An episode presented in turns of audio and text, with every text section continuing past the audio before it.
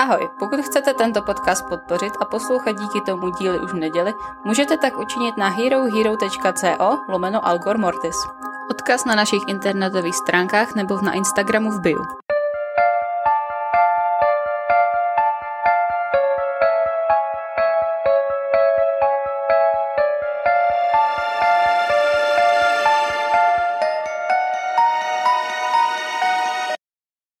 Vítejte u posledního, tedy 12. adventního dílu, No jo. respektive čtvrtého pro rok 2021. Hádejte, kdo nemá ani jeden dárek Vánocům. ani jeden. Zilč. Prostě letos se Vánoce ruší děcka. Mám zkouškový. Což je dobrá zpráva pro naše posluchače. Budu sedět u počítače a dělat všechno, jenom ne se učit, takže by mohlo dojít k nějakému natáčení.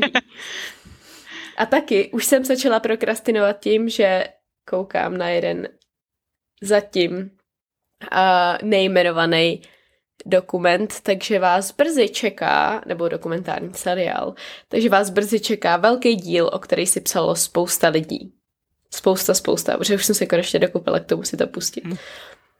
Akorát z toho mám nervy na dronc a furt bych do něčeho mlátila, takže není to úplně self-care projekt.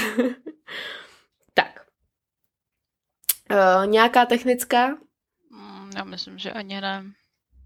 Jako u nás se taky dárky úplně neřeší. My jsme s maminou, kdy to bylo loni, loni jsme zrušili dávání dárků, takže já jsem v pohodě.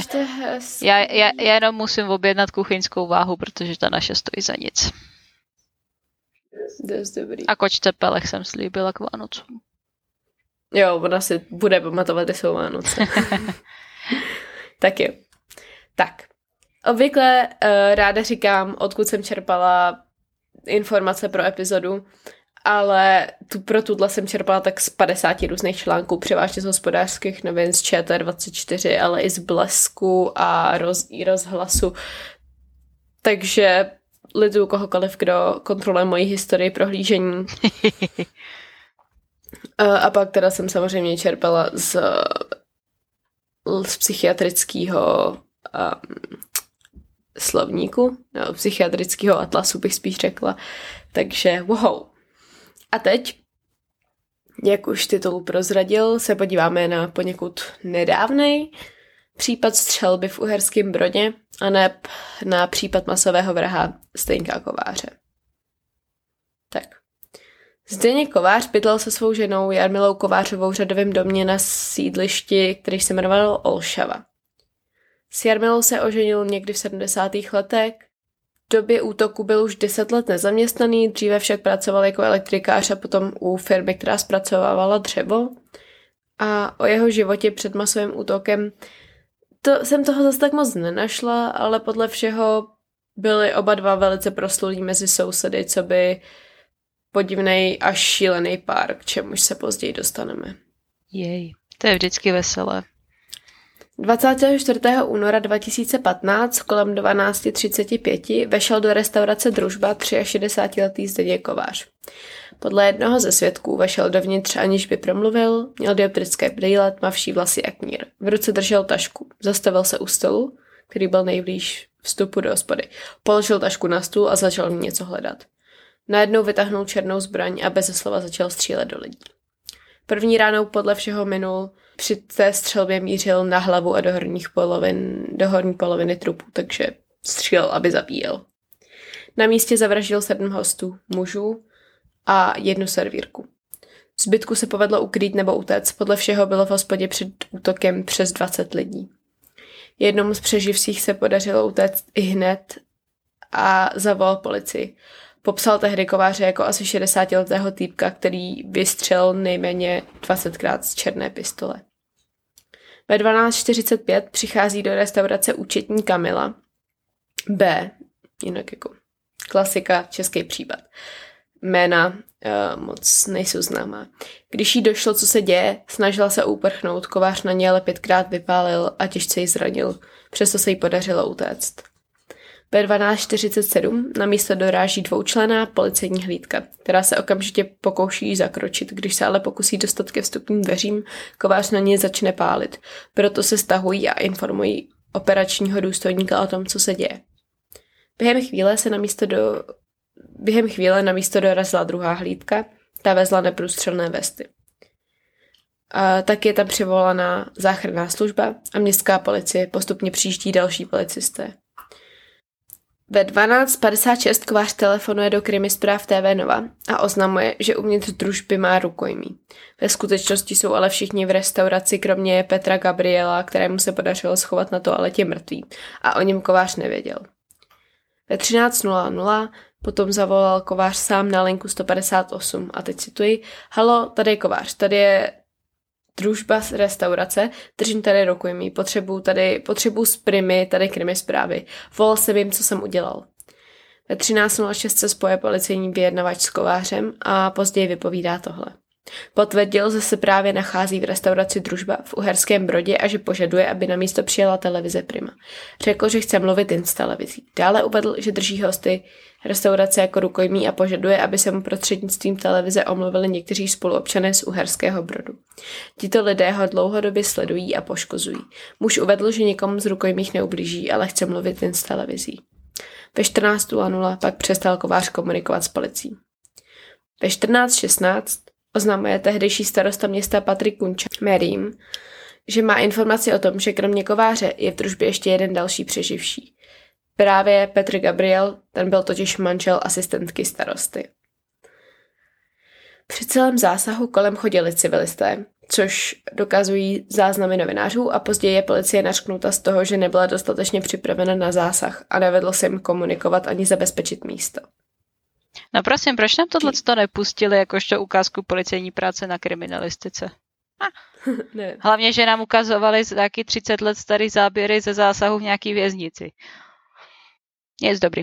Ve 14.23 doráží zásahová jednotka krajského ředitelství policie jeho Moravského kraje. Když se pokouší dostat dovnitř, chvíli předtím se ozývá poslední výstřel. Kovář spáchal sebevraždu. 15.30 tehdejší ministr vnitra Milan Chovanec oznamuje útok veřejnosti oficiálně. A ve 23.00 pak zásahová jednotka z hasiči převáží Kovářovou do psychiatrické léčebny, což byla ta jeho manželka. Při následném prošetřování případu se ukazuje, že oba manželé byli psychicky nemocní. Forenzní psycholožka pracující na tomto případu označuje jejich psychický stav za foliada, což v českém doslov, omlouvám se, nevím francouzsky. Folie de, prostě. A v českém doslovném překladu to znamená šílení ve dvou. Je to fenomén, který v medicíně známe jako sdílená psychotická porucha z bludy. A určitě se někdy podíváme na další případ té psychózy. Nejznámější je asi případ z roku 2008 sester Eriksnových. Po případě sestry Papín. Taky papíny byly pravděpodobně trpěly touhle psychózou. Eh, podle článku České a slovenské psychiatrie se jedná o jednu z zácných druhů psychos v diagnostickém statistickém manuálu duševních poruchí pospisují takto. A ano, hrabala jsem se v něm pak ještě asi dvě hodiny, protože mě to hrozně zajímalo. Um, základem SPP je blud, jež se vyvíjí u jedince, který je silně vázán na jiného jedince nebo toho druhého jedince. Občas je najdete pod označením induktor a inducent nebo primární a sekundární případ, já budu používat induktora a inducent, protože je to takový jako to, co znám já. Jak jsme již říkali, blud je něco jako halucinace, ale na rozdíl od halucinace nejde u osoby trpící bludem přesvědčit tu osobu, že se nejedná o realitu. Induktor již většinou má nějaký prominentní blud předtím a pouze začíná částečně nebo zcela sdílet domněnky s inducentem. Nejčastější diagnózou induktora bývá schizofrenie, může ale trpět i paranoju nebo afektivní poruchu s psychotickými rysy.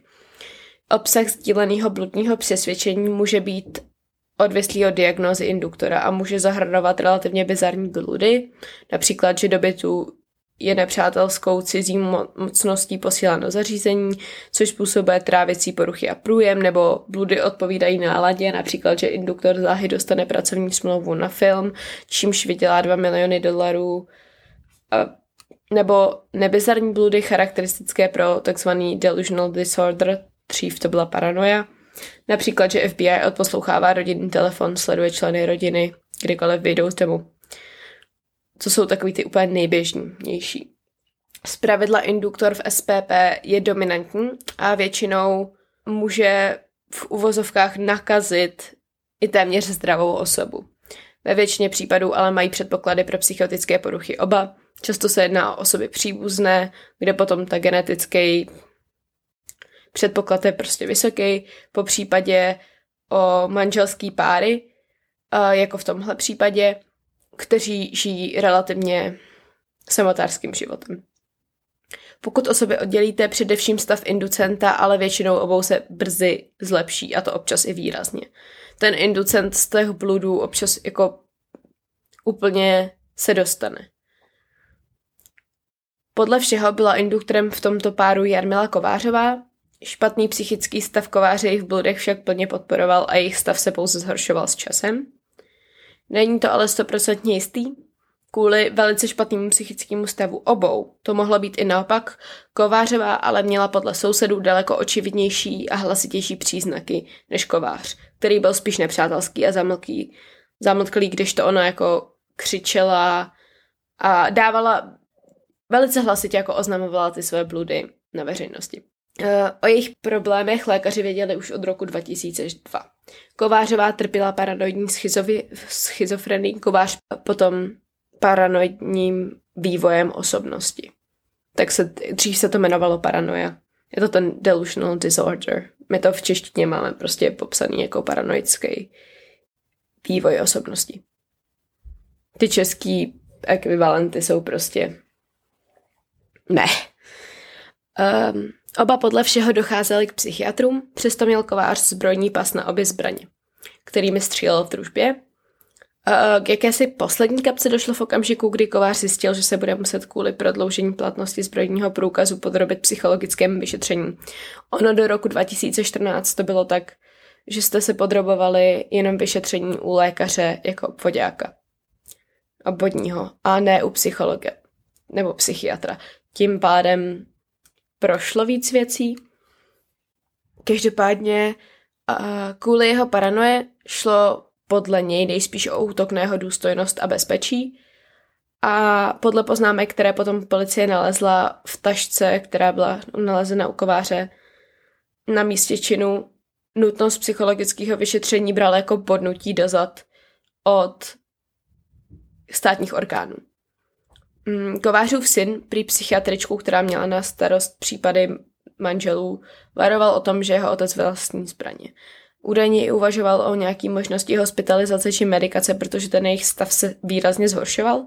A doktorka Hanová tedy sepsala návrh k psychologickému zkoumání kováře, aby se rozhodlo, zda přijde o zbrojní pas nebo ne. A o 11 dní později kovář naštvaně zavolal, co jí to k tomu vedlo.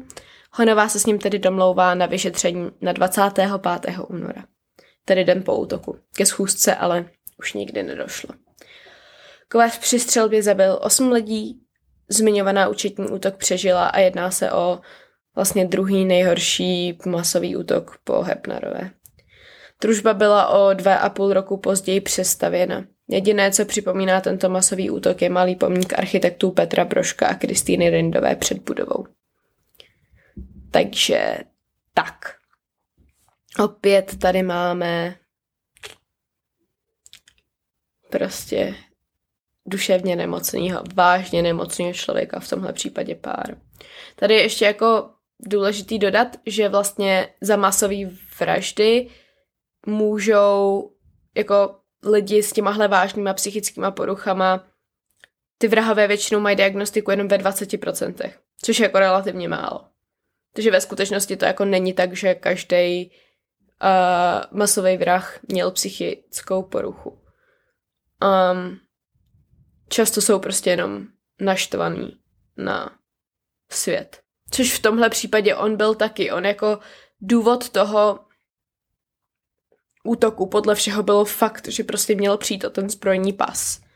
Jenom to zhoršila ta paranoja a ten strach o to, že přijde o ty zbraně. Ale reálně prostě byl naštvaný a i vlastně on tam říká, že chce, aby se mu omluvili někteří spoluobčany z Uherského Brodu, Um, otázka, nakolik z něj mluvila paranoja, ale podle všeho jako se k němu sousedě úplně hezky nechovali. No, tak to už pak je začarovaný kruh, že Jako byl to šílený děda, když si to takhle řeknem. Takže je to začarovaný kruh, ale jakože uh, velice důležitá je tady ta psychi, psychická porucha, nebo tady ta psychotická porucha v tomhle případě vyloženě.